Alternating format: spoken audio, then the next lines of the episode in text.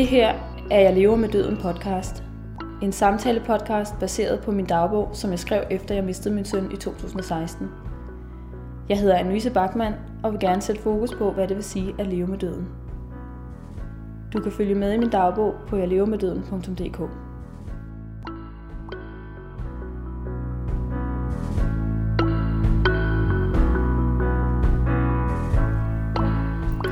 To år er gået med at leve med døden som projekt, og fem år er gået som forælder til et barn, som er dødt. For lidt over to år siden besluttede jeg mig for at dele mine dagbøger så ærligt, som jeg havde skrevet dem, og dele min oplevelse med døden og min hverdag med sorgen. Jeg har lavet podcast afsnit ad hoc om, hvad jeg synes, der har været relevant i forhold til, hvad sorgen den øh, byder, og hvad mine øh, dagbogssider, som jeg har delt dagligt, handlede om.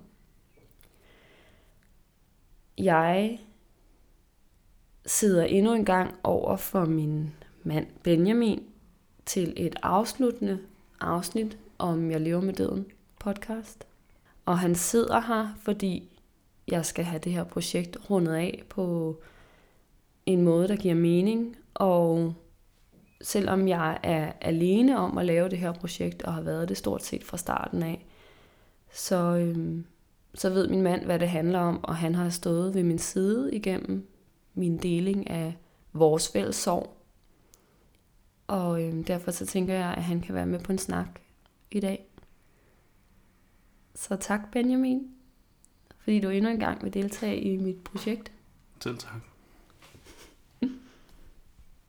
Hvordan er det at have stået på sidelinjen til din egen sorg, som du på ingen måde har været herre over, at jeg har delt?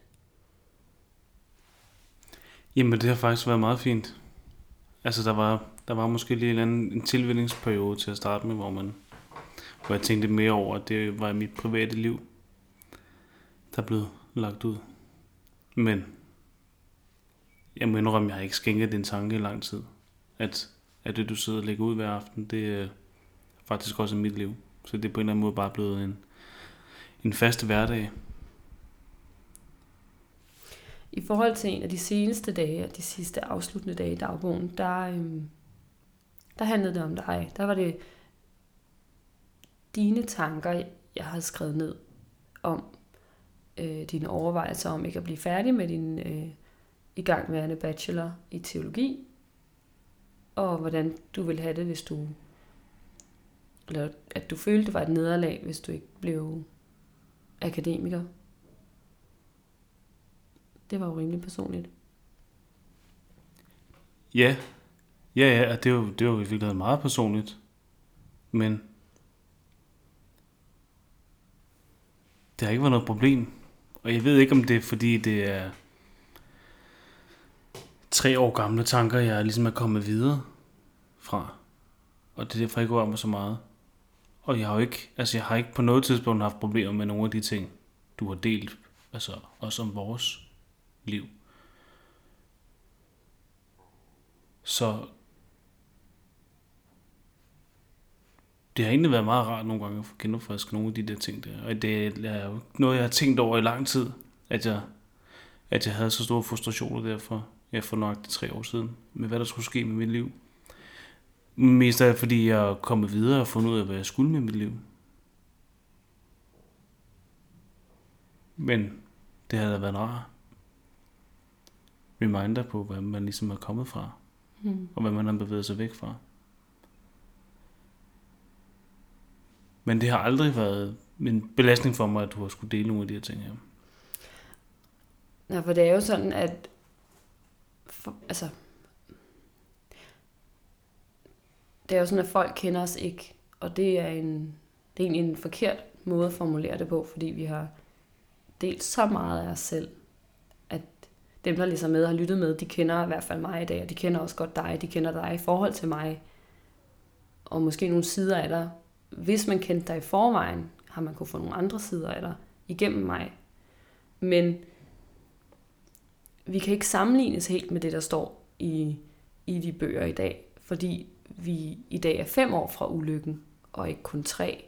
Og selvom at folk hver dag har kunne læse en side i dagbogen om mine tanker, så sidder jeg her tre år fra den tanke eller de sætninger, jeg har skrevet ned. Og det tror jeg, det måske har været svært for nogen, i nogen henseende at kunne sådan, se, hvor vi er i dag, men vi er ikke det sted, som står beskrevet.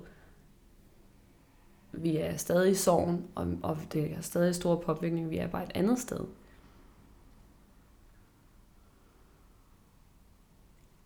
Jamen, altså, ja, det betyder ikke, at det hele er på plads. Altså, der, der er stadig masser af rod, og, og det folk har kunne læse i forhold til vores kærlighed til hinanden, den er der jo stadig.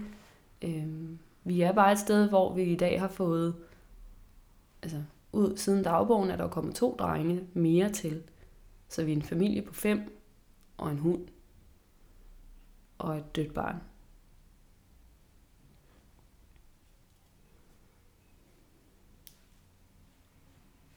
Ja, altså vi har jo vi har rykket os lige så meget, mindst lige så meget, på de tre år, som vi gjorde på de to år. Der er måske bare ikke lige så store synbare, synlige forandringer. Men, men,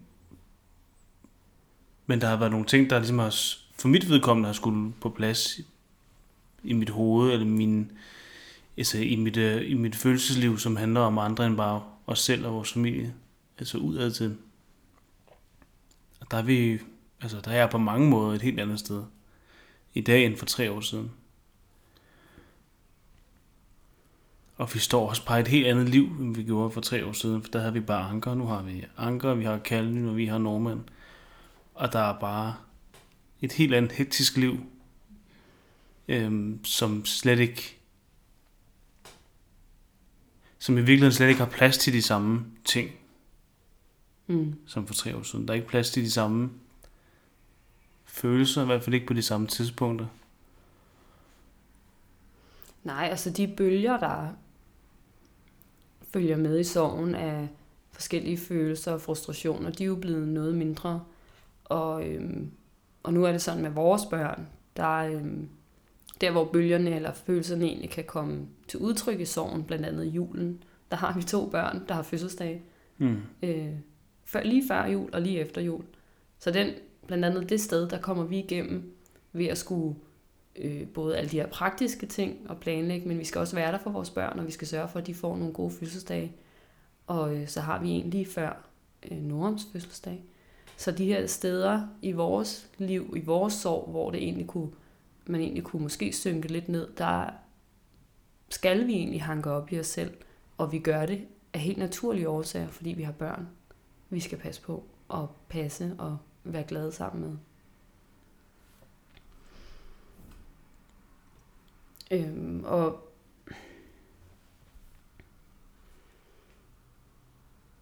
ja, og, og, når, og når det er sagt, så forsvinder sorgen jo bare overhovedet ikke. Og vi er stadig kun fem år, fem år fra at have mistet. Men, men jeg tror på, at den aldrig forsvinder. Jeg ved, at vi hele tiden bliver bedre til at håndtere sorgen, og vi bliver hele tiden bedre til at lade sorgen håndtere os. Og det vil være en kontinuerlig proces, nok resten af vores liv, men den forsvinder ikke. Den er aldrig nogensinde i afvikling, den sorg. Det er, det er en fast del af, af den måde, vi er på i dag. Det er en fast del af vores livsvilkår i dag. Det er, at vi har sorgen med os. Ja, og jeg tror måske, vi, vi er et sted i processen, hvor det måske lidt mere har fundet det leje, det kommer til at have fremover. Det, det vil nok altid have en anden form for udvikling, men nu har vi ligesom lært, hvordan...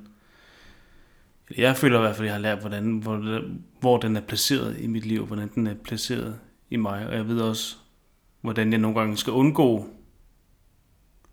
øh, sorgen, hvis jeg føler, at det er et ubekvemt tidspunkt. Men jeg, jeg giver det ret i, jeg tror ikke, at den nogensinde altså, bliver afviklet. Og vi kommer til at sidde tilbage om 50 år og stadig vil nære en dyb sorg over, vi ikke har nogen. Mm. Og det, det vil nok være på en anden måde i dag, fordi jeg personligt selv kan mærke, at de der minder omkring ham, der, der er svære og svære at fastholde. Så det er på en eller anden måde lidt mere... Altså for mig bliver det også det bliver lidt mere diffus sorg, fordi jeg ikke altid kan knytte det til nogle specifikke minder, som jeg er ked af, jeg ikke kan lave flere af, men mere bare den der kærlighed til Norm.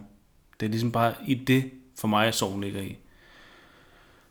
Og, og lige det kan jeg godt være ked af en gang med, at jeg ikke er i stand til at, at altså frembringe ham på samme måde, som jeg kunne for bare der tre år siden.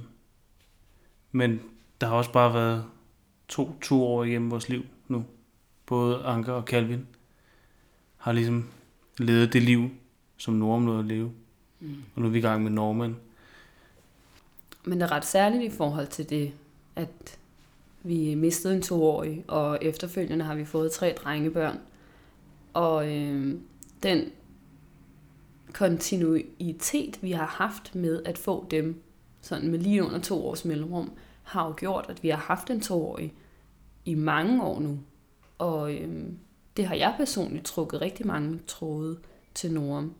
Og øh, lige nu, der nyder jeg bare vores mellemste Calvin i fulde drag i forhold til hans toårige liv. Fordi jeg kan se øh, Norm i ham, i hans udtryk og i hans øh, udseende, og så også i hans lyde. Der er den der umiddelbare øh, toårige tilstand og, og måde at være på, jeg kan, jeg kan genkende Norm i. Og nu får vi, så kommer Norman om halvandet år og vil være to år. Så det, det er særligt, at vi bliver ved med at have det her med at kunne trække trådene til Norm. Det har jeg i hvert fald fundet meget, meget stor trøst i. Og øh, det bliver særligt, hvordan jeg skal trække de tråde, og hvordan jeg skal i talesætte Norm, når vi ikke har en toårig mere. Der tror jeg, det vil lave en ændring.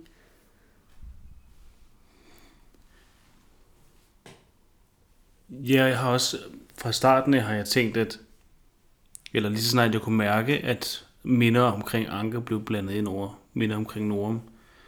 At når vi en eller anden dag sad tilbage og ikke længere havde de her små børn, altså ville jeg måske få et behov for at dykke lidt mere ned i Norm. Og prøve at få ham adskilt fra de andre, fordi altså det kan jeg jo mærke nu, sådan spædbørnsminder, altså det flyder sammen for alle fire. Mm. Og det, så det samme gør Norms minder også. Så jeg har egentlig ret tidligt tænkt, at på en eller anden måde, så er jeg nødt til at fokusere på Norm, når resten af vores børn er store nok. Og så ligesom finde ham, finde ham frem på en anden måde, end, end han er i dag.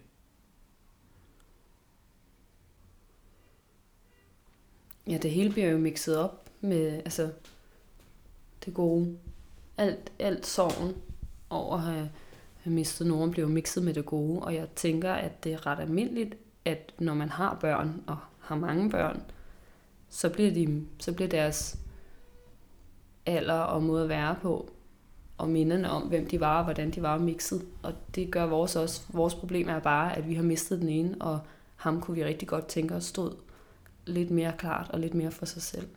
Ja. Og lige nu er vi bare et sted, hvor det ikke kan lade sig gøre. Personligt synes jeg selv, at da jeg startede det her projekt, der var jeg landet et okay sted i sorgen. Sådan et sikkert sted. Øhm, jeg var stadig usikker, og det er jeg også stadig. Men jeg er mindre bange for at sige, at jeg er usikker på grund af min sorg. Jeg tør stå ved mit tab på en måde, som jeg ikke gjorde for to år siden. Der følte jeg lidt, at det var pinligt at have mistet at jeg ikke var i stand til at passe på det her barn, der døde. Og jeg var bange for, at folk kiggede på mig, fordi de vidste, at jeg havde mistet. Og jeg vil ikke sige, at jeg er stolt af at have mistet, og det bliver jeg nok aldrig. Men de fejl og mangler, som jeg har grundet sorgen, de må gerne være her. Og det må jeg ligesom lære at bære lidt med mig, at jeg er ikke et helt korrekt velfungerende menneske, som jeg egentlig måske så mig selv blive før. Men det går nok, at øh, jeg har mine, mine skavanker grundet sorgen.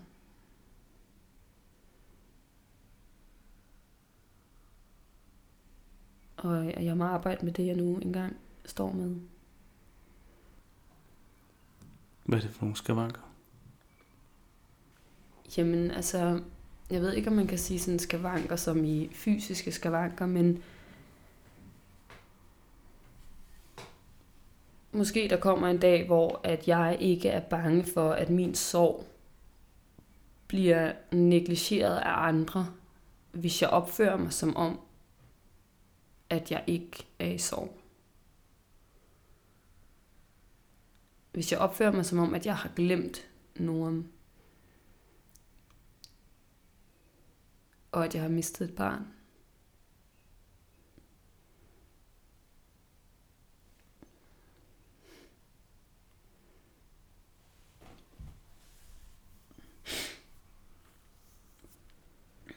Men det er jo ikke rigtig dine skavanker, vel? Er det ikke andre skavanker? At man er nødt til at konstant ligne en, der er i sorg, for man, for man bliver behandlet som en, der er i sorg? Øhm, jo, men jeg tænker, problemet ligger jo nok mest hos mig, for jeg tror ikke, folk tænker det så meget, som jeg gør det til. Nej, men samtidig har vi jo også oplevet det måske noget tid siden efterhånden.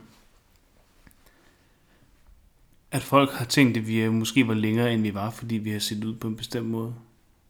Også i, i det helt tidlige ugerne og månederne efter. At selvom man godt lige kunne trække sig selv op og lige forklare noget, så betød det ikke, at man på, på nogen som helst måde havde det bedre. Men, og det er det, ja, men det er det, jeg tror, der er problemet, for vi er langt. Vi er helt vildt langt, og det må vi gerne være.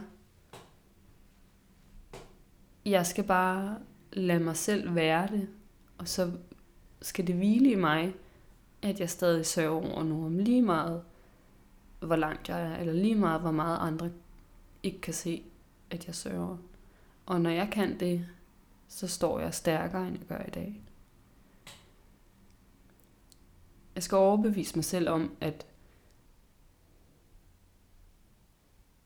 at andre jeg skal overbevise mig selv om, at det ikke er andres måde at se på mig, jeg sørger på. At det er min egen måde, der tæller. Fordi jeg ved, at jeg aldrig nogensinde vil glemme Norm.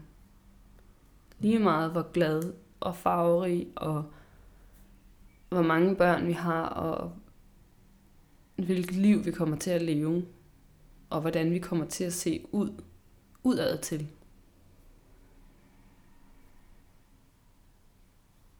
Jeg har, al, jeg har altid lyst til at sige sådan, jamen jeg har også mistet et barn, eller ej, jeg har ikke altid lyst til at sige det, men jeg har lyst til at sige det ofte, fordi at det bare er sådan en stor del af mig. Og det er sådan en stor del af, hvad jeg føler. Øhm, I forhold til, hvor meget jeg føler det, og hvad jeg føler, det er, at jeg har også mistet et barn. Men jeg havde også nogen. Jeg er mor til fire. Vi har været en familie siden 14. Altså sådan nogle, sådan nogle ting, som folk ikke kan se. Og den dag, jeg hviler i det, der, øhm, der er min sorg lige det nemmere.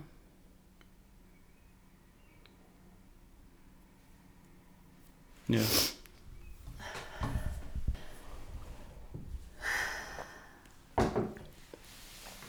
Nå, men det var ikke meningen, at jeg skulle sidde og blive ked af det.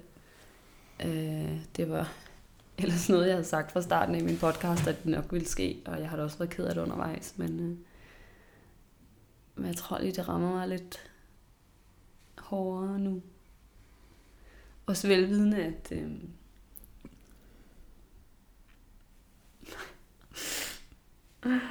at jeg slutter et, øh, et langt projekt, som har handlet om nogen. Ja.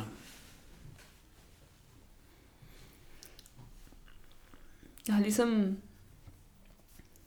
fået lov til at dele ham.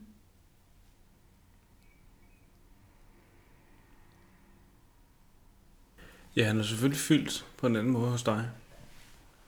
Det kan jeg godt forstå. Det er jo så hårdt at skulle give slip på nu. Ja. Jeg, øh, jeg har haft en identitet og en rolle, som jeg nok ikke ellers ville have haft, fordi jeg både har været på barsel mange gange, og jeg er uden for arbejdsmarkedet. Jeg har ligesom skulle noget, og jeg har skulle noget, som faktisk har givet mig nogle gode oplevelser, og handlet om Norm, og jeg har mødt nogle rigtig gode mennesker, nogle seje mennesker. Jeg har haft et øh, ubetalt arbejde, som har været rigtig givende. Og jeg har fået en masse erfaringer.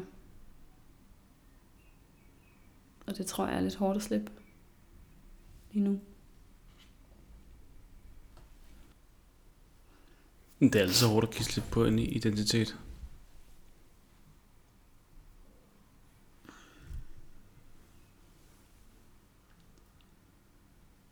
Ja, og jeg tænker heller ikke, at det skal være et, altså,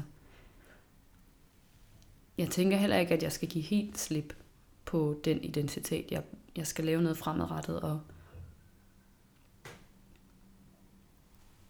men, men det her med at have slut en, en, et projekt, hvor jeg egentlig har holdt min, jeg har ikke holdt mine skriverier ved lige, men jeg har holdt de skriverier, jeg har lavet om Norum i live, ved at dele dem. Og det har været rigtig særligt at være sådan committed til det her hver dag i to år. Og det har da også altså vaklet nogle gange med motivationen, men for to år siden, da jeg sagde, at det ville være i to år, så får jeg det til at vare i to år, også selvom at jeg nogle gange synes, at det er lidt hårdt, eller at min, motiv- min motivation mangler for det, jeg gerne vil, så ved jeg, at der sidder nogen ude på den anden side, som synes, at det har været rigtig givende.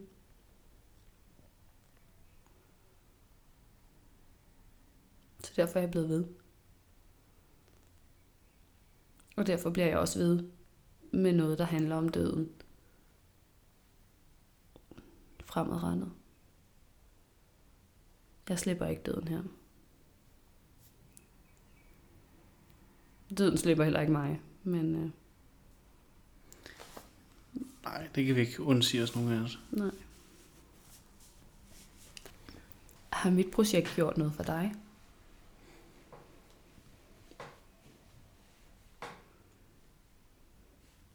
Altså det, der helt klart har gjort mest i forhold til dit projekt, det er, at jeg i en lang periode rettede eller lavede korrekturlæsning på, på din dagbog. Og jeg ved ikke, hvor lang tid det var, men det var jo flere måneder. Og så hver dag, der læste jeg jo igennem, hvad du har skrevet. Og det, det gav alligevel en del. Altså, der er jo enormt mange detaljer i ens liv, man ikke glemmer ret hurtigt. Så det var faktisk... Det var, det var lidt hårdt at skulle hver aften skulle sidde og læse og ret. Men Men det var egentlig nok meget godt at få genopfrisket noget af det. Jeg tror også, det ville gavne mig meget at læse det hele igennem fra ende til anden. Men jeg har også holdt en, en vis distance til det projekt fra starten af. Sådan mere eller mindre bevidst. Og det tror jeg har været for at ligesom beskytte mig selv måske ikke den mest rationelle beslutning, for jeg tror ikke, at det, der vil gå noget af mig, at jeg har lyttet til podcasten eller læst dagbogen. Jamen, det kan du nå endnu. Ja, ja. Jeg tror bare, at jeg fra starten har set, det er nemmest, hvis jeg ikke gør det. Og det er ret, det er ret nemt at tage den nemme beslutning. Eller den beslutning, man tænker, det er det nemmeste for mig. Så jeg har ikke engang, ikke engang hørt de to podcast, vi har lavet sammen. Jeg har jo... Jeg lytter heller ikke. Jeg lytter, når jeg udgiver. når jeg klipper det. Men, men jeg har ikke lyttet siden. Og det ved jeg, det skal jeg også på et tidspunkt. Særligt hvis jeg gerne vil arbejde videre med det, jeg har lavet. Så øhm, har jeg produceret det, udgivet det og lavet det være. Og jeg skal også læse dagbogen. Andet end bare at skrive ind og skrive om.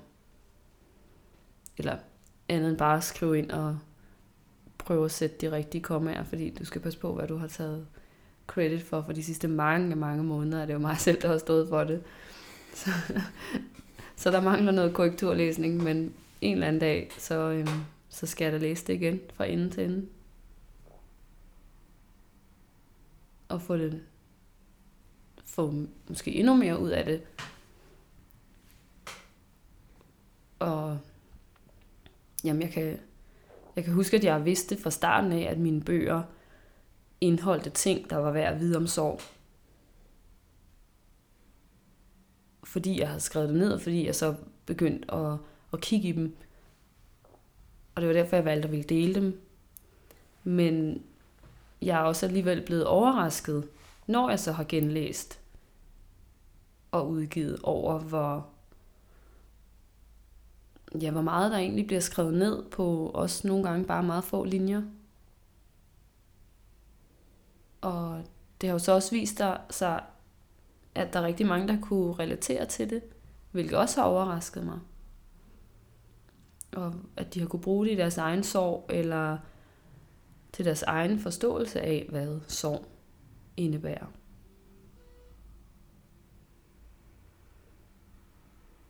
Ja, de her brugbare, eller de her små, korte, savlige tekster med små konkrete dage. Det var jo noget, jeg håbede på, at øh, folk ville finde brugbart og interessant. Men det var jo ikke skrevet til at udgive, og det var det er jo ikke skrevet i den her øh, måde, den her dragende, følelsesporno-agtige måde, som sorg og dårligdom ofte bliver skrevet i for at være relaterbare til folk, der ikke ved, hvad det er. Altså for, for at få folk til at relatere sig til det, så bliver det ofte skrevet på sådan nogle meget... Ja. Dramatisk. Ja. Og det er mit ikke. På den måde.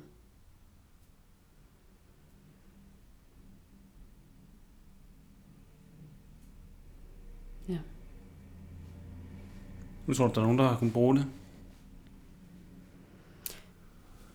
Jamen, det ved jeg, der er. Jeg øh, har fået jeg har fået rigtig mange, jeg har været i kontakt med rigtig mange mennesker, som har kunne bruge det her, og som har skrevet til mig, som jeg skulle, har skulle forholde mig til, og komme med mit bud og mit svar på det, de ligesom kommer med af problemer i forhold til deres egen sorg, eller hvis jeg har en, hvis de synes, at jeg skal give min egen viden ud. Ja. Og så er det jo mere end bare min dagbog, fordi det er også min podcast, som jeg har snakket med, eller hvor jeg har snakket med en masse dygtige og gode mennesker, som arbejder inden for nogle felter, som vi har med, hvor vi har talt om det her, og så med fokus på sorgen. Det, det har overrasket mig, hvor mange der egentlig har givet at læse med, og hvor mange der støtter mig i min sorg og i mit projekt her.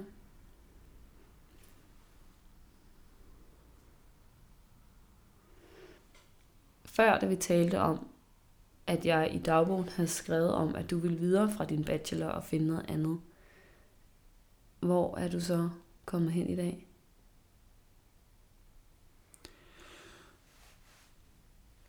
Jamen altså, jeg startede simpelthen bare forfra i mit, øh, i mit øh, uddannelsesliv. Altså, jeg tog egentlig bare en beslutning om, at nu skulle jeg ikke læse teologi mere. Og så var der ikke noget andet som backup. Jeg vidste bare, nu, nu det skulle ikke mere. Jeg fik det så dårligt af det, og jeg var ikke særlig glad i den periode. Øhm, og pludselig var der en mulighed for at, øh, at læse noget, jeg egentlig faktisk interesserede mig for. og naturen. Så jeg søgte en, øh, en, øh, en ledig plads, der var på den uddannelse, der hedder skov- og landskabsingeniør. Og den plads, den fik jeg. Og nu har jeg læst i tre år, og har min, min sidste år, som starter til september. Og så er jeg færdig. Og så når jeg også har haft 10 års jubilæum, siden jeg startede, eller første gang. Ja. Og det har jeg da også slået mig selv lidt i hovedet over nogle gange. Men, men jeg er bare øh, glad for, at jeg havnede et ordentligt sted. Og hvor jeg også har kunnet hvor jeg kunne udvikle mig for det her, jeg skulle, fordi da jeg startede, der var det jo kun to år siden, vi havde mistet Norm. Og der var jeg slet ikke tilbage til at være et, en normal Benjamin. Men det er ligesom blevet i det forløb, hvor jeg også blev konfronteret med, at jeg skulle tage stilling til en masse mennesker. En masse nye mennesker. Og det år, jeg nåede at læse teologi, efter vi havde mistet Norm, der gemte jeg mig bare i krone. Men det er lidt svært at gøre, når man starter på en ny uddannelse. Det er jo ikke noget, man bliver synderligt glad af. Men er det, var det sorgen, der udelukkende gjorde, at du skulle fra teologi til natur?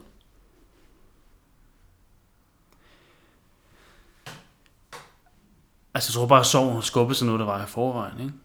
Men det er ikke sikkert, at jeg havde, jeg havde formentlig ikke taget stilling til det, hvis ikke, øh, hvis ikke det var på grund af sorg.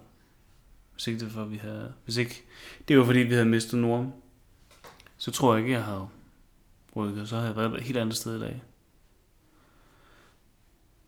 Jeg tror bare, fordi at vores liv i forvejen var, som det var, så havde jeg behov for, at det, jeg ellers kunne styre, det blev styret i en retning af, der gjorde mig der gjorde mig glad og noget, jeg godt kunne tænke mig at bruge min tid på.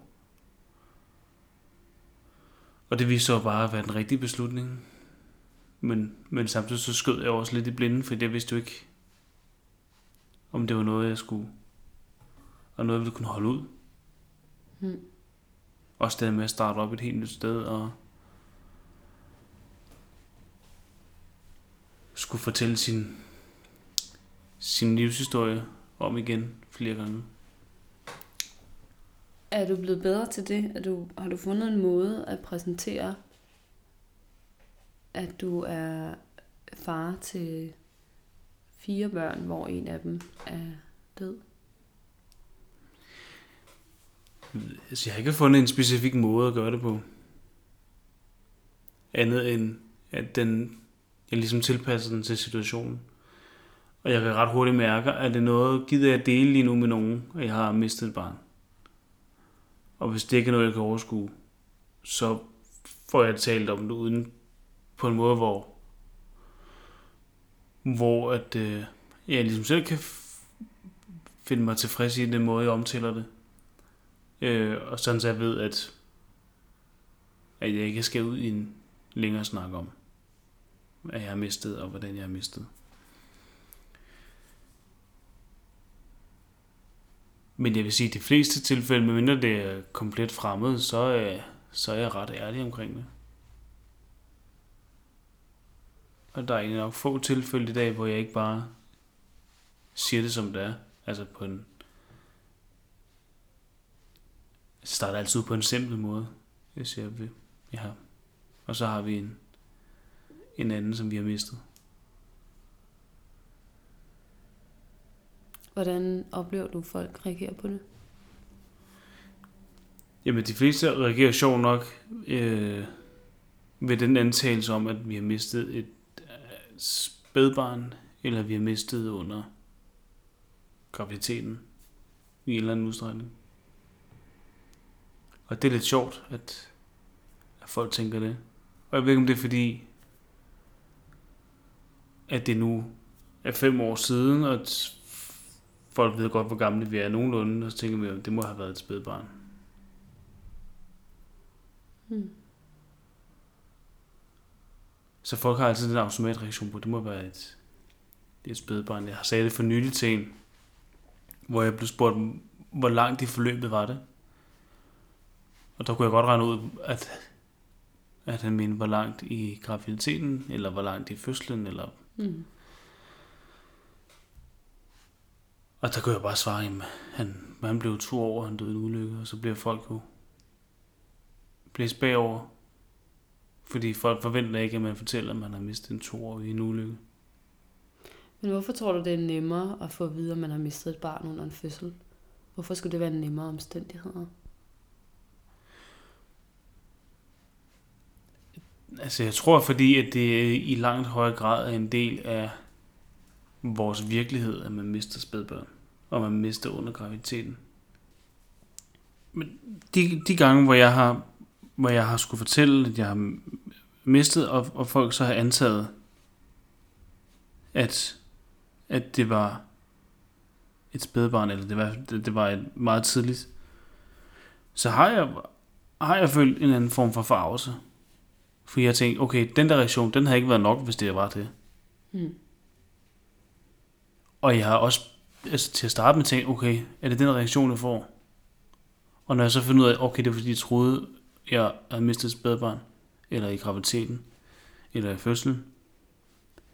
Okay, er det den, er det den reaktion, du synes, en, en barn, eller en, en person, der har mistet øh, spædbarn, eller under graviditeten, under fødslen, har fortjent?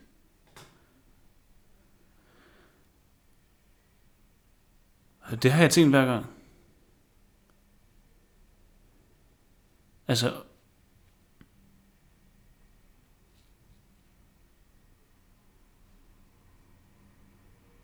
at uanset hvad, så synes jeg, at, den, at, at det har været en, en, altså, det var en, en mild reaktion.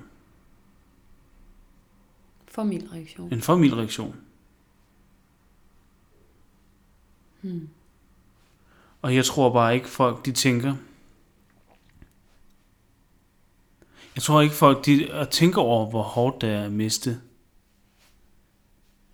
et, øh, et barn sent i graviditeten, eller under fødslen, eller de første timer dage. Eller generelt. Jeg tror ikke, folk de tænker over, hvordan det er at miste et barn generelt. Altså, jeg tror, de fleste folk med børn, i hvert fald i en meget højere grad, kan relatere sig til det. Men jeg tror også, at folk, der har børn, har svært ved at relatere sig til at miste under graviditeten eller fødslen eller, eller umiddelbart efter. Fordi de har klaret den? Ja, fordi de er klar, de er måske så meget videre, og de netop ikke har det her. De har ikke, der er ikke den der følelse omkring graviditet og fødsel og, og, og tiden efter, er ligesom væk og, og, og, og ligesom bare overtaget hmm.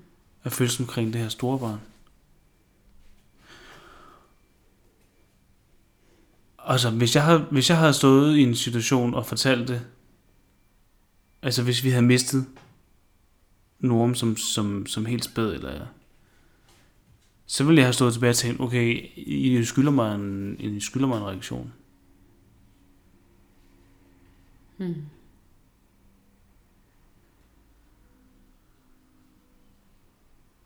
Og det er bare enormt svært at relatere til ting, der ikke... Nej, de gør det vel for at beskytte sig selv.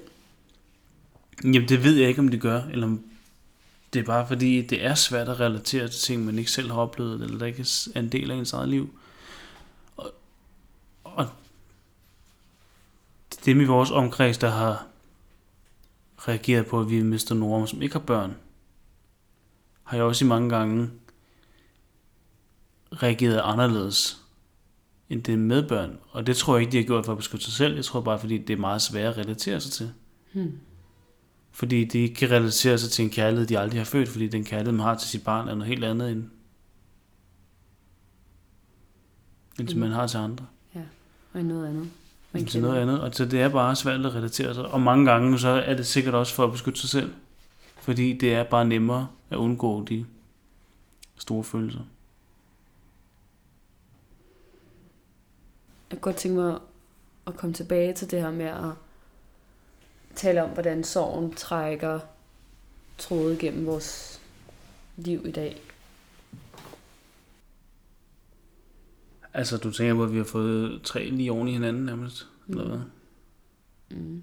Ja, altså det havde jeg da aldrig gået med til. Hvis ikke han det.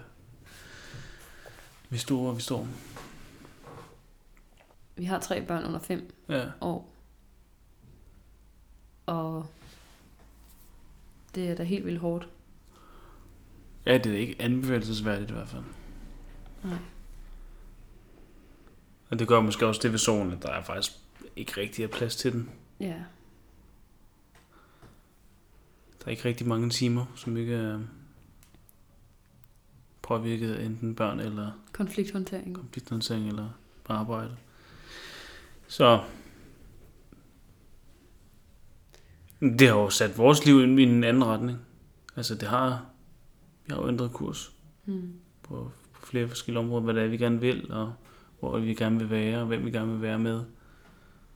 For mig har det krævet tre at øh, tage over for et mistet. Og faktisk krævede det fire i mine tanker. Men for at passe på mig selv, og for at passe på os, som folk i et parforhold, der skal fungere. Og for at have vores økonomi og andre praktiske ting i tankerne, som vi nu har presset til det yderste med øh, tre børn i rap, så øh, er mine tanker om, at der skal fire til efter en mistet, lagt på hylden. Og når jeg siger, at det har krævet tre børn for at overtage for et mistet barn, så skal det ikke forstås på den måde, at de levende børn kan erstatte Norm. Og det skal heller ikke forstås på den måde, at Norm var mere værd alene i forhold til dem, vi har nu til sammen. Men det skal forstås på den måde, at døden bare er tungere end livet. Og dødens indtræden i mit liv, det har krævet tre gange så meget livligt, glædeligt, umiddelbart liv for at veje op. Og netop som du siger, for måske endda ikke rigtig at have tid til at tænke på, hvor meget døden egentlig vejer på vores skuldre hver dag. Ja. ja det er sjovt, for sådan har jeg, jeg har aldrig tænkt... Altså, det har fyldt meget mere hos dig, hvor mange børn jeg skulle have, og, og sådan noget, men det er ikke... Altså, jeg kan også se, hvad du mener. Jeg tror også, jeg vil give dig ret i, at der, altså, man skulle de her børn til før, en eller anden måde, vægtskålen, de nogenlunde matcher hinanden. Altså, et mistet barn med tre liv.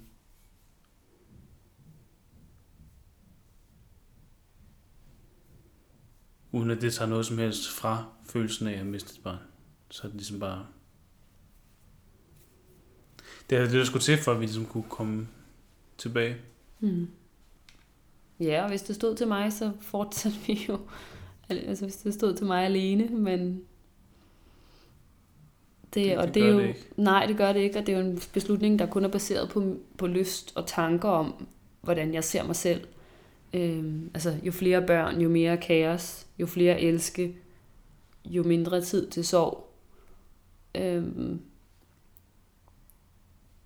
men ja, vi altså i forhold til, at vi er to, der har mistet, og der skal være plads til alle vores tre børn og deres udvikling, så er det nok også vigtigt at have altså, besluttet det. Mm. Fordi er det så kun en mere, jeg tænker, eller er det en mere, eller er det en mere? Altså sådan, hvor meget liv er jeg nødt til at kreere, før at øh, jeg synes, at ja, altså, jeg har vundet over døden.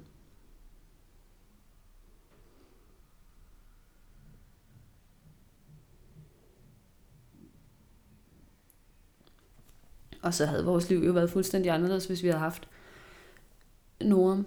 For så havde vi haft Anker også.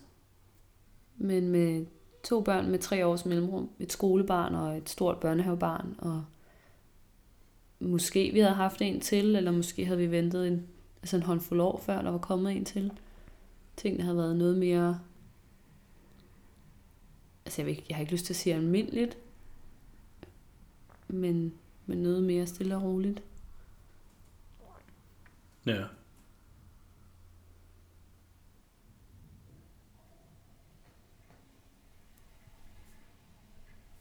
Jamen, altså, det har også, det har også ændret vores liv meget, fordi vi mistede et barn så tidligt i vores liv. Altså inden særlig mange ting var på plads. Så der har været meget mere skub rundt i forhold til, altså hvis vi havde, havde sat os. Ja, korthuset væltede ligesom. Det kunne vælte. Det gør det nok altid, men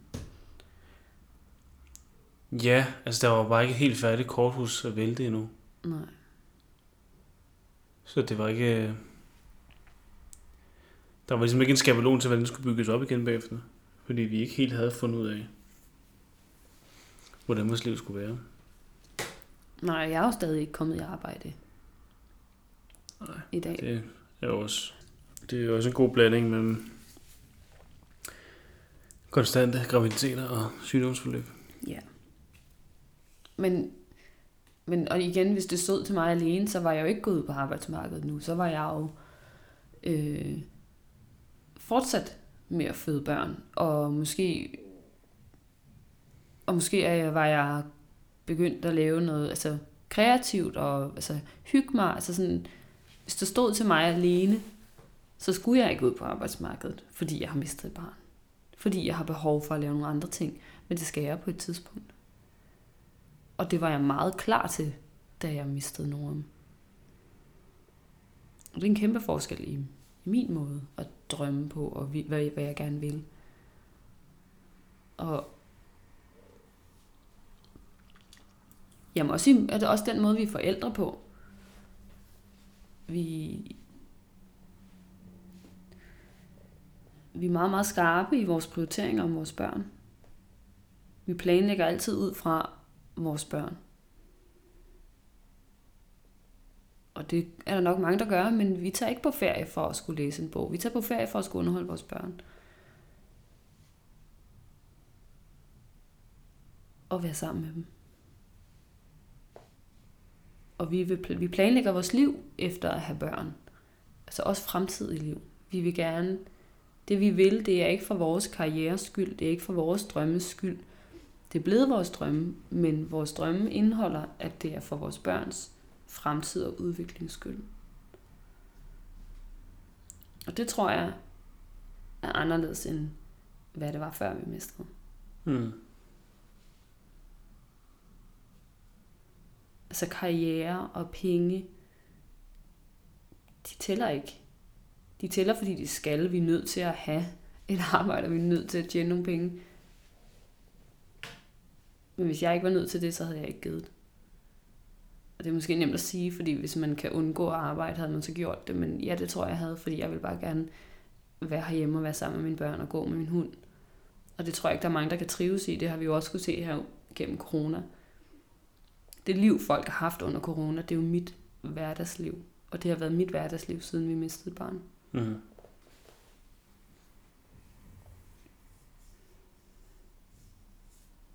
Sådan sort-hvid sagt, ikke? Ja.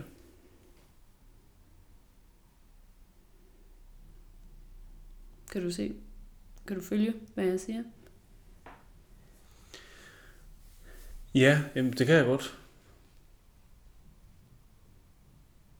Altså, det er svært, det er svært at vide, altså, hvor meget anderledes vi havde tænkt vores, vores karriere og alt sådan noget, hvis ikke, hvis ikke vi havde mistet nogen, men der er nok nogle prioriteter, der, der ændrer sig. Og vores drømme er anderledes. Og det er, jo- som du siger, det er jo svært at, for, altså sådan at gå tilbage og se, hvad det var. Vi vil ikke kunne vide, hvad vi ville ende med. Men der, hvor vi er lige nu, der er jeg ret sikker på, at der var vi ikke kommet til, hvis vi ikke havde mistet et barn. Nej, nej, det tror jeg heller ikke. Og vi, altså, vores drømme er i langt højere grad at bygge den her familie, familiested. Altså, hvor, hvor der er plads til vores børn, og der er plads til, at vi kan lave alt muligt, og hvor det hele bare skal handle om os som familie. Mm. Og det, øh, det tror jeg ikke, så tror jeg ikke, vi havde tænkt, at vores liv skulle være, hvis ikke vi mistede nogen. Altså, vi godt kunne tænke os at bo lidt afskåret.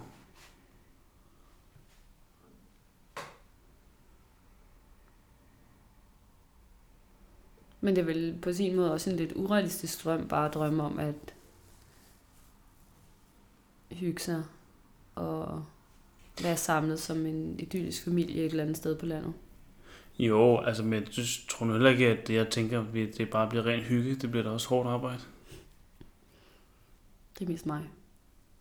At du bliver hårdt arbejde? Mm. Jo, det var ikke det, du mente. At du skal arbejde hårdt? Nej, jeg, jeg tænker, at det bare bliver mest hygge. Fra din side? Nå, når det er mest dig, der tænker det bare, ja, Ja. det er også lidt urealistisk. Det er det da. Fordi at, øh, der bliver lige så meget at se til.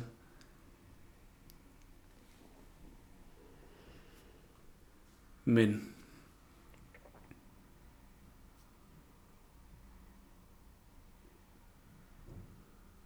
jeg tror bare, at vi begge to godt kunne tænke os at bygge lidt mere op omkring vores familie. Altså det er svært for os at gøre her i en lejlighed, altså vi kan tage på nogle ture. Og, Mm. men,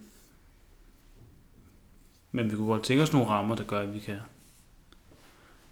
gøre nogle ting, hvor vi kan være mere sammen, og vi kan lave nogle lidt anderledes ting. Og, Ja. men det er jo også noget, der kommer til at koste noget arbejde. Og kommer til at kræve, at man arbejder. En af de sidste ting, jeg godt lige kunne tænke mig, at vi runder, det er det her med, hvordan Noam han fylder i vores hverdag. Øhm, Det er en ting, vi har snakket om før, hvordan vi får Noam til at være en almindelig del af vores børns liv. Mm. Men, og det, men det er også hele tiden noget, der er i udvikling. Fordi i forhold til, hvad vi snakkede om sidst, der var Anker noget mindre, og han udvikler sig, og han begynder selv at spørge nu.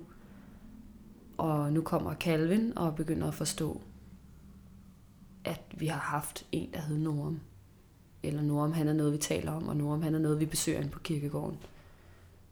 Hvordan, øh, hvordan kender børnene Norm? Jamen, altså, det er sjovt at se Calvin, som egentlig bare... Jeg, synes, jeg føler lidt, at han, han, han kører ind i samme mønster, som Anker gjorde. Altså, nu har han, nu har han ligesom blevet bevidst om, at der er, eksisterer den her norm. Og at øh, han mest er inde ved kirkegården, og så hænger han ved vores spisebord.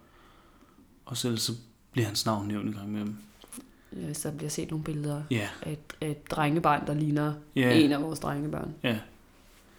Hvor med Anker er det jo... Altså er det jo næsten som om, han har taget ham til sig. Altså at, at Anker føler, at... Og det tror jeg også, han har givet udtryk for, at han føler, at han... At nærmest at de har været eksisteret på samme tidspunkt. Hmm. Han kan savne ham. Ja. Ja, det siger han jo. Det, Mm. en gang imellem, at han savner Noam. Og, og jeg synes, det er sjovt, fordi så meget synes jeg heller ikke. Altså, jeg, jeg føler ikke, vi prøver at pådutte ham nogle følelser omkring Mm. Noam. Det er jo klart, at det smitter af, hvordan vi føler omkring Noam. Men det er ret interessant at se, hvordan han har taget ham til sig på en helt anden måde inden for det sidste, hvad er det, halve år Mm. at han føler, og han er meget bevidst om, at Norma er altså også en del af den her familie.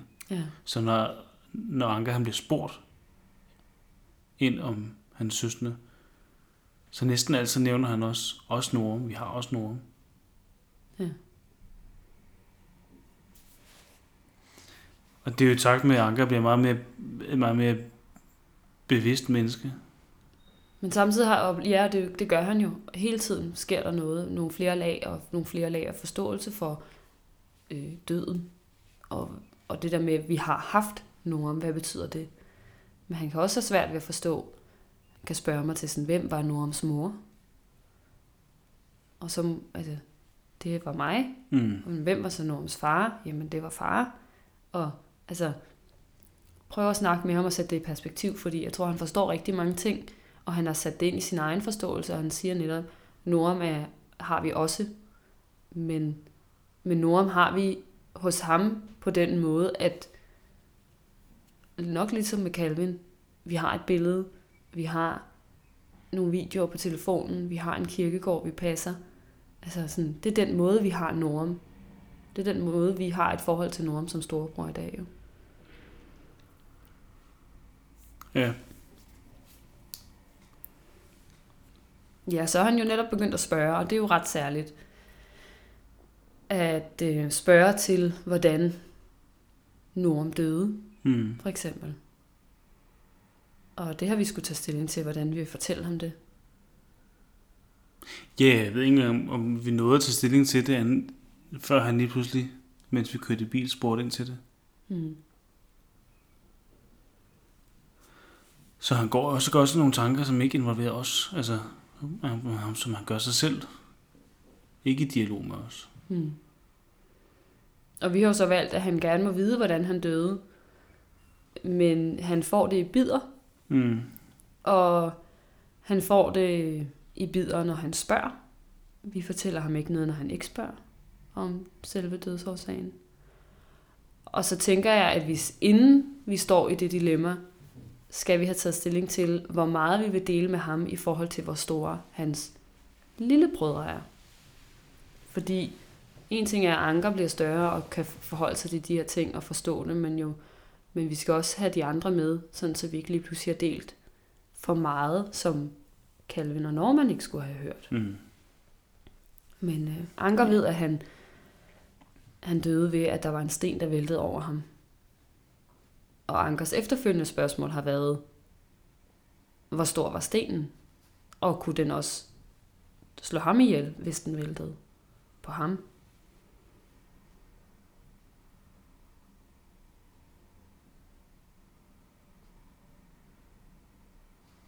Ja. Ja, det er lidt særligt, synes jeg, at han er begyndt at spørge ind til det på den måde. Og jeg ved ikke, om det er, fordi vi ikke har forventet, at han allerede ville spørge ind til, hvordan. Jamen, jeg tror, vi snakker ikke, altså vi snakker jo, det er svært, for Norm, han er en helt almindelig del af vores hverdag. Mm. Og det ved vi også, den har Anker også taget til sig. Men vi taler ikke om, hvordan Norm han døde. Vi taler om, at Norm han er død. Så hvordan, det der hvordan, det har han selv kom, altså, han har selv kommet frem til, at der skulle være en årsag. Mm. Han er selv kommet frem til, at han skal vide, hvordan døde Norm i forhold til, hvorfor han ikke er i live. Øhm, og det er lidt særligt. Og jeg prøver sådan, når jeg, når jeg snakker med ham, snakker jeg sådan, jeg ved ikke, hvordan man kan sige det, jeg snakker ikke om, om altså, jeg snakker ikke følelsesmæssigt. Øhm, ej, hvad kan, hvordan kan man sige det? Jeg taler ikke med ham om, hvor hårdt det er at miste. Jeg taler mere om fakta, sådan hvor lang tid siden det er, vi har mistet, eller hvor gammel Norm blev, eller hvor gammel Norm ville have været, og måske hvad han havde, altså, havde kunne, altså skulle gå i skole, og sådan nogle, sådan nogle lidt mere sådan faktuelle ting, frem for følelsesmæssige ting. Det er vigtigt for mig ikke at pådute Anker, hvad han skal føle om, at vi har mistet Nora. Har du overvejet det?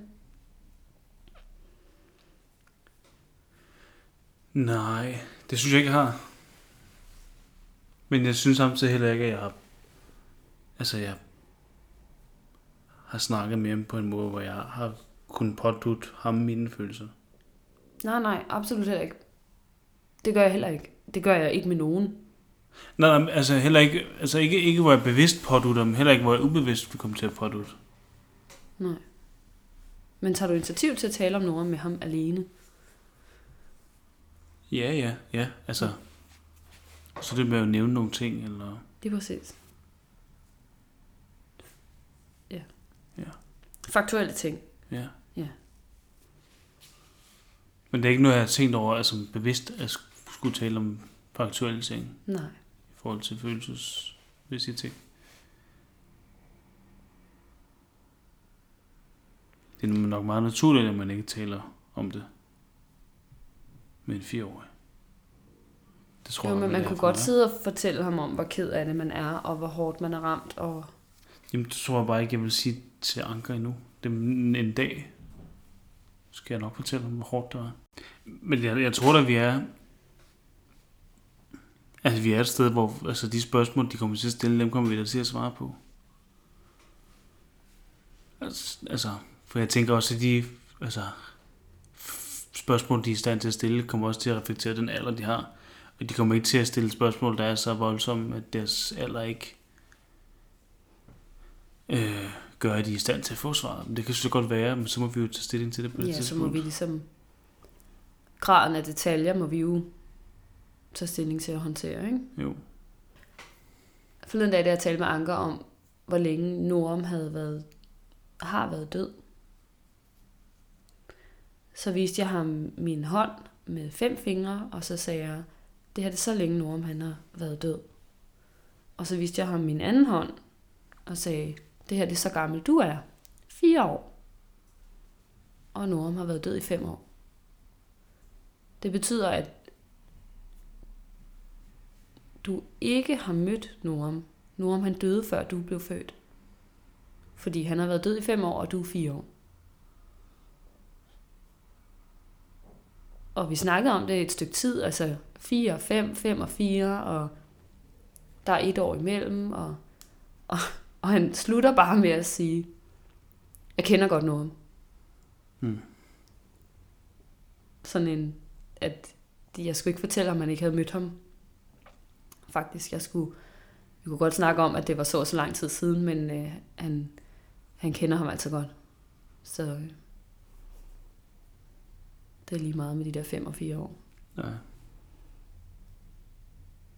Det er bare sjovt, at han har den ja. forståelse af Norm.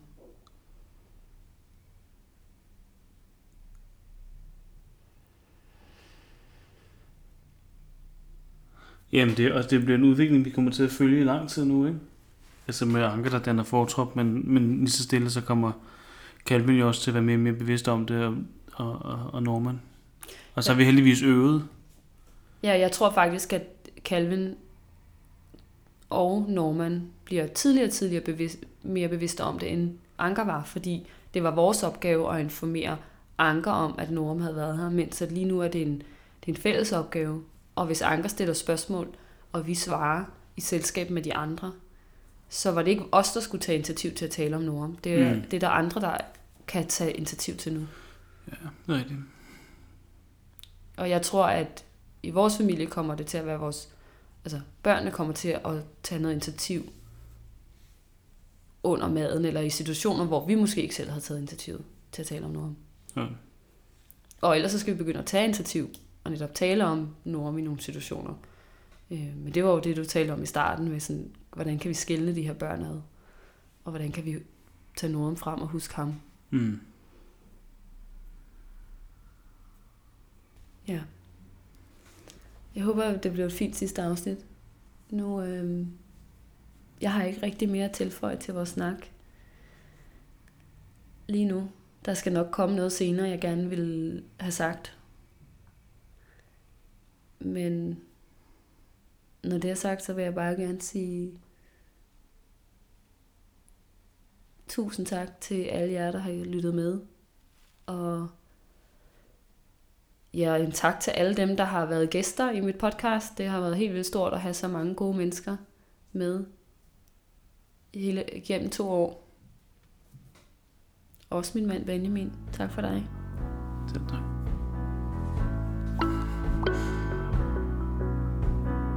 Du lyttede til at leve med den podcast.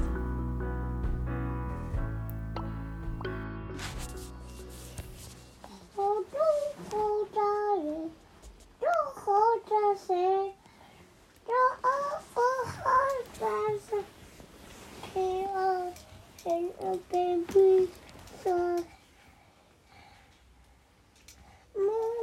can you? Hvor tændte de lyset? Jeg skal se, hvad det her er, fordi jeg har en kugle her i.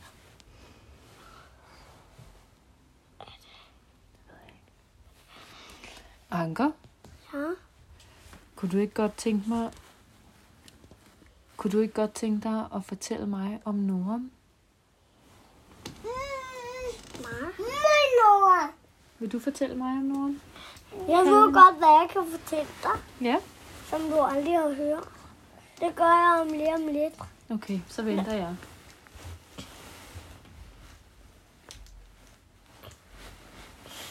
Nu gør jeg det. Ja. En gang var der en prut. En gang var der en prut. Jeg synes, det lugter som om, har en prut nu. Det er ikke mig. Nå. Hvem er det så? Det er dig, mor. Nej. Det er ikke mig. Er Kellen. Hvem er Noram for dig? Han hedder Noam. Mm. Og Noam er en dreng. Og Kellen er en dreng. Og, og Norman er en dreng. Og far er en dreng. Og jeg er en dreng. Mm. Og så er der kun en pige. Og hvem er det? Og det er dig. Og du er ikke så meget. Så er der kun en pige. Ja, der er også far. Der er også en dreng. Alle nogle drenge. Og alle nogle piger. Og hvad er Noram til dig? Store bror til mig. Mm. Har du nogensinde mødt Noram? Nej, Hvorfor har du ikke mødt Noram? fordi han er død. Ved du, hvordan han er død? Fordi han slog, der faldt sten over ham. Mm.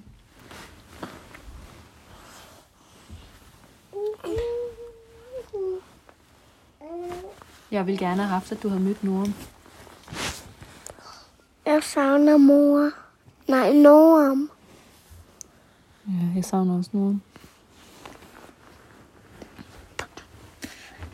Hvad gør vi, når vi savner Noram? Så er død. Mm. Savner du også Noram, Calvin? Vil du gerne ud og sejle? Vi, vi sejler allerede. Det drømte jeg, hvor jeg var i uden jer. Ja. Det drømte jeg. Hvad har vi gjort i dag for Noram? Plantet nogle blomster til ham. Ja. Og hvor skal de planter så hen? Et til Noam. På hans gravsted? Ja. Og så skal de, de skal være der. Ja, de skal være der. Må jeg helt svindet? Men det var synd. Skal du da ikke være? Jeg er helt svindet.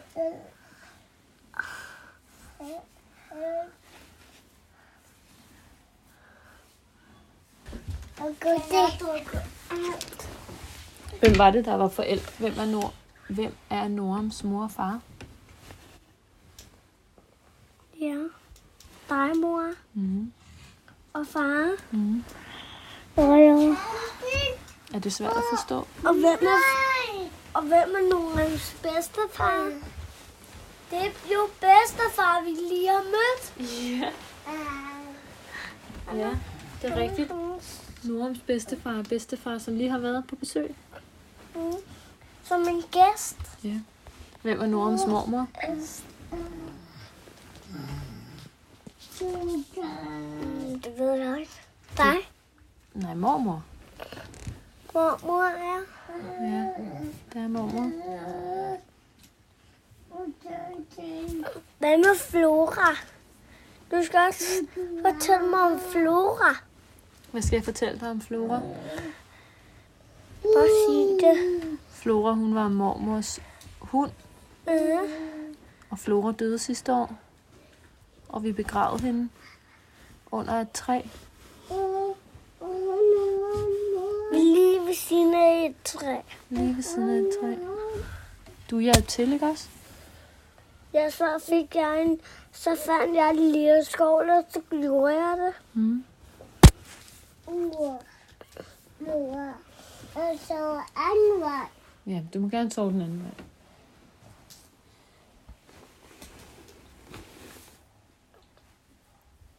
Jeg kan godt lide at snakke med dig om Noram. Også mig. Om dig. Om mig og dig. Mm. Bedste venner. Ja. Vores bedste venner. ja, vi er også bedste venner med dig, Calvin. Ja, jeg er også Calvins bedste ven, fordi jeg legede med Calvin, der hjemme hos mormor.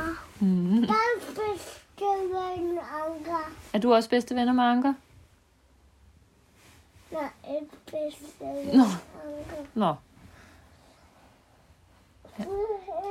Og bange for jeg er hans Ja, du skal ikke blive ked af det. An- Calvin, han er bare aftensur. Han er træt. Skal bare i seng, ikke også? I vil altid være brødre. Ikke? Jeg er hans. Calvin Anker blev ret sur over, at... Eller nej, Calvin Anker blev rigtig ked af, at du ikke er hans ven. Vil du, er du ikke Ankers ven? Mm. Jo, se, hør selv. Han er din ven. Kan I sove godt, drenge?